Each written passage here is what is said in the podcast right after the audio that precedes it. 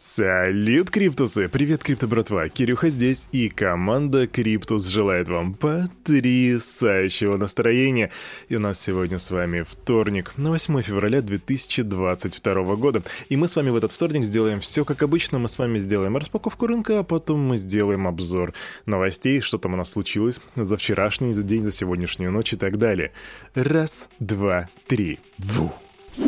Итак, на Crypto Bubbles у нас сразу получается около пяти больших пузырей, среди которых Gala плюс 15,5%, XRP, ребята, плюс почти что 20%, 19,5%, Shiba плюс 22,5%, Matic, Вася плюс 13,6%, XLM плюс 9,2% и Секрет 13,4%. Ну что по нашему здоровому питанию, по, и, по кефиру и по биточку, на биточек невероятно растет, плюс 4,5% роста или 44 527. Эфириум 3177, это 3%, ро... 3% роста.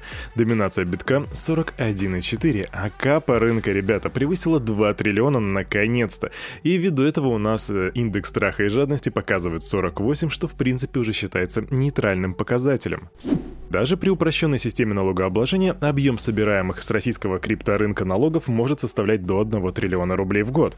Об этом сообщает The со ссылкой на аналитическую записку для правительства. Авторы документа, опираясь на данные платформы CoinMarketCap, пишут, что в 2021 году средняя капитализация мирового рынка криптовалют составляла 1,87 триллионов, а на долю рынка РФ при этом приходилось около 12%, что около 214 миллиардов рублей составляет, вернее долларов, а в рублях это 16,5 триллионов. И вот то, что здесь интересно, крипто-братва, это то, что аналогичные расчеты уже ранее приводил Bloomberg. Однако в правительстве не согласны, они считают, что объем владения россиян криптовалютами составляет до 13,3 триллионов рублей, то бишь на 3 триллиона меньше.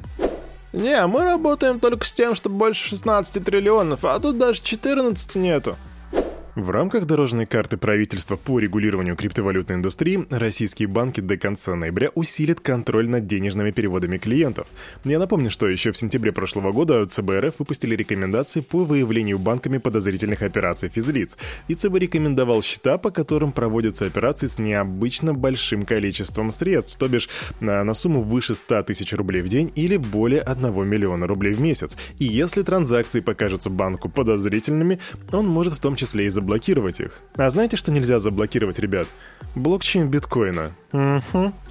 И еще вчера я вам рассказывал про то, что в Госдуме предложили налоговые ставки для обложения майнеров налогами, а сегодня у нас уже апдейтик. Мнение участников майнингового рынка по этому поводу разделилось. Одни назвали НДФЛ в размере 15% и налог на прибыль на уровне 16% адекватными.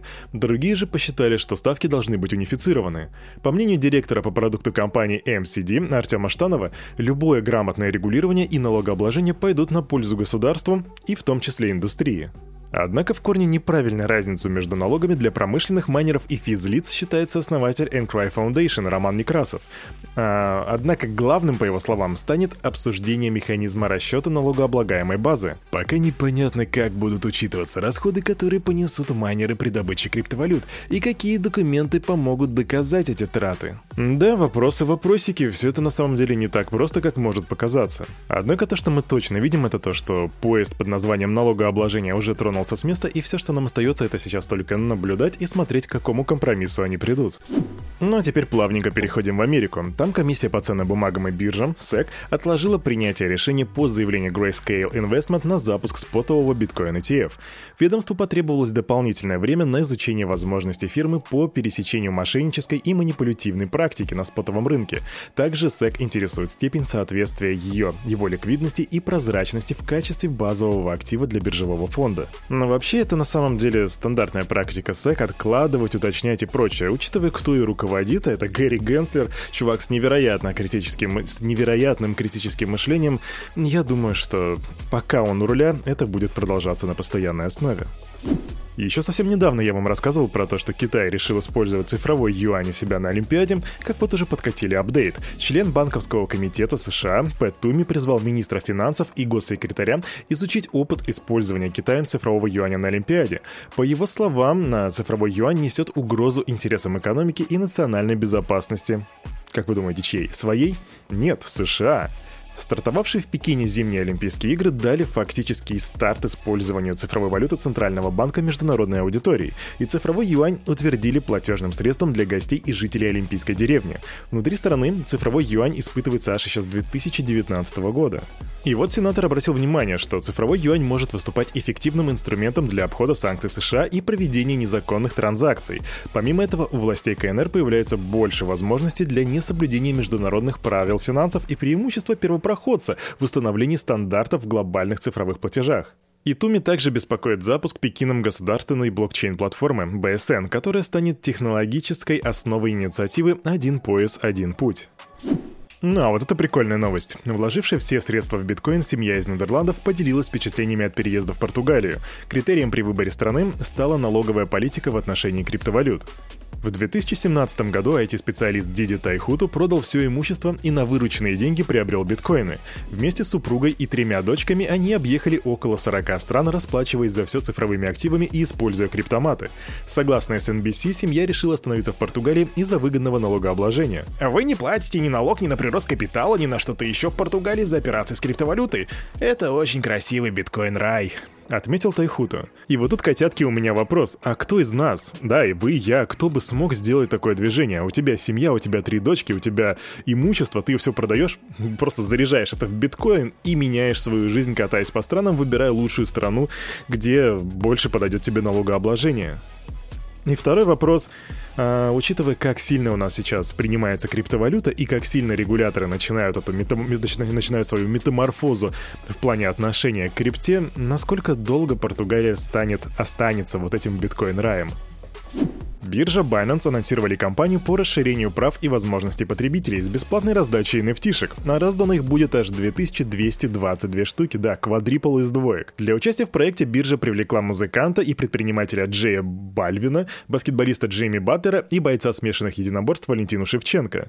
13 февраля, это уже будет воскресенье, биржа Binance проведет трансляцию с этими тремя персонами, в ходе которых раздаст зрителям вот эти вот самые 2222 nft Также пользователи смогут получить доступ к учебнику по основам криптографии. Так что, ребята, следите за анонсами на Binance, если хотите поучаствовать.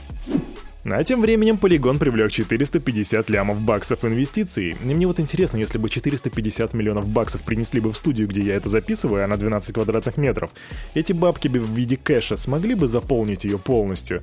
Или они вышли бы за пределы? Интересно.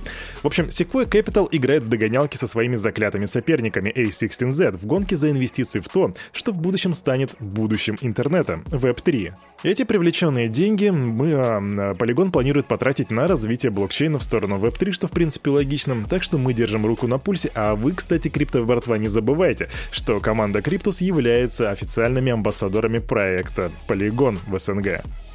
Немножко шорт новостей. Samsung анонсировали что-то новое в метавселенной Decentraland уже 9 февраля, то бишь завтра.